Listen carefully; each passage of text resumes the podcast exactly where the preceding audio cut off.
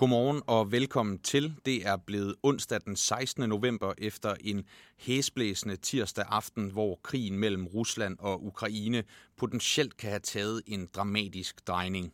Herhjemme skal vi forbi forsinkede boligskatter, der kan bidrage til at tøjle dansk inflation, mens antallet af varslede fyringer tager et markant nyk op. Her får du et overblik over det seneste døgns vigtigste erhvervsnyheder fra danske og internationale erhvervsmedier. Velkommen til Morgenbriefing. Jeg hedder Frederik Vincent. Vi begynder dagens briefing i NATO-medlemslandet Polen.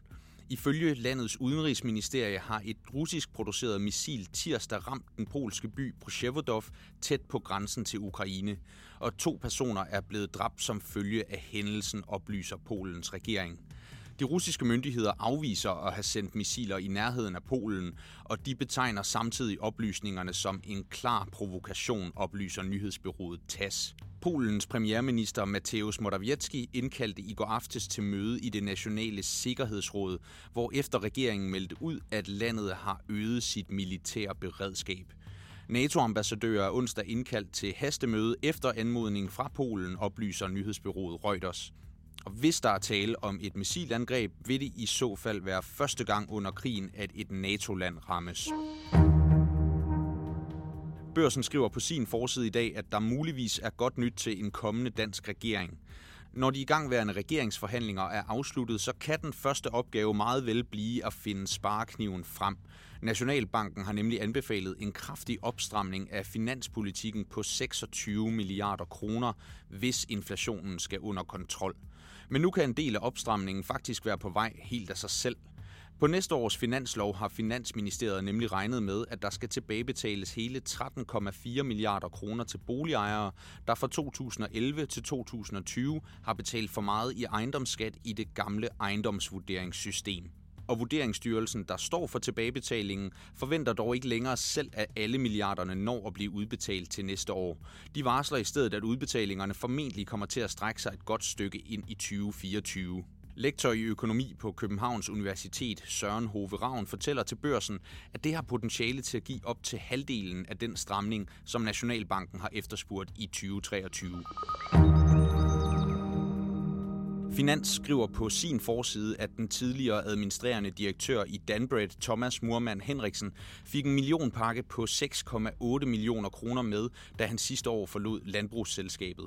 Det sker i kølvandet på hans fyring efter en række tilfælde af seksuelt krænkende adfærd, og fratrædelsespakken rummer blandt andet en bonus og to års løn, skriver Finans på baggrund af interne dokumenter, som mediet er i besiddelse af.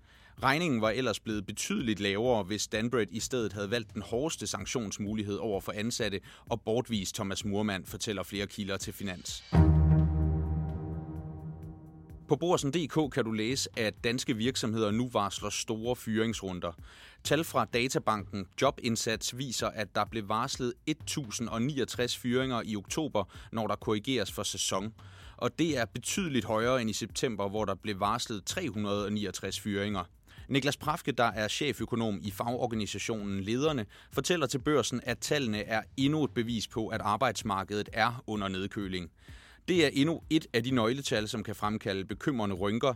Det er et udtryk for, at virksomheder er tvunget til at fyre i større omfang. Det er tegn på, at der er virksomheder, som virkelig har det hårdt, siger han til avisen. Og det kan du læse mere om på borsen.dk. Og så skal vi til to danske regnskaber, hvor C25-selskabet Ambu blev hårdt straffet af investorerne tirsdag, efter virksomhedens seneste kvartalregnskab indeholdt en skuffende prognose for den forventede omsætning i næste regnskabsår. Efter at have været nede i næsten minus 20 procent, lukkede Ambu-aktien med et fald på 14,8 procent. Bedre så det ud for Trellers-koncernen Stark Group, der tirsdag præsenterede et årsregnskab med en vækst på 21,2 procent til en omsætning på 44,6 milliarder kroner. En fremgang på knap 8 milliarder kroner. Og det er særligt båret af de opkøb, som Stark har foretaget 16 af på halvandet år. Men udfordrede markeder kan gøre det sværere for koncernen at foretage opkøb i samme omfang i det nye regnskabsår. Det fortæller finansdirektør i Stark Group, Sisse Fjeldsted Rasmussen til avisen. Hun slår dog fast, at Stark altså vil fortsætte sin opkøbsstrategi. Og så er G20-topmødet i gang på Bali i Indonesien, hvor 19 af verdens største industrinationer, inklusive Rusland og dertil EU, er blevet enige om udkastet til en fælles erklæring, skriver Financial Times. Her lyder det, at brugen eller truslen om brug af atomvåben er utilladelig. En fredfyldt løsning på konflikter, indsatsen for at adressere kriser, såvel som diplomati og dialog er vitalt. Nutidens æra må ikke handle om krig, står der i udkastet til den fælles erklæring, og det skriver altså Financial Times. Tilbage herhjemme i Danmark, der er vinderen af børsens aktiespil 2022 blevet fundet. Det er den 31-årige privatinvestor Niels Marstrand, der modtager hovedpræmien på 250.000 kroner, efter han gennem 8 ugers intens fiktiv aktiehandel har nået et afkast på hele 67,1 procent. Få hele historien om Nils Marstrand og hans vinderstrategi i aktiespillet på borsen.dk. Og så lukkede de amerikanske aktiemarkeder i grøn tirsdag. For anden uge i træk var der godt nyt fra inflationsfronten i USA, og det løftede humøret hos de amerikanske aktieinvestorer. Markedet dykkede ellers på et tidspunkt tirsdag på nyheden om, at russiske missiler så ud til at have fløjet over grænsen fra Ukraine og ind i Polen.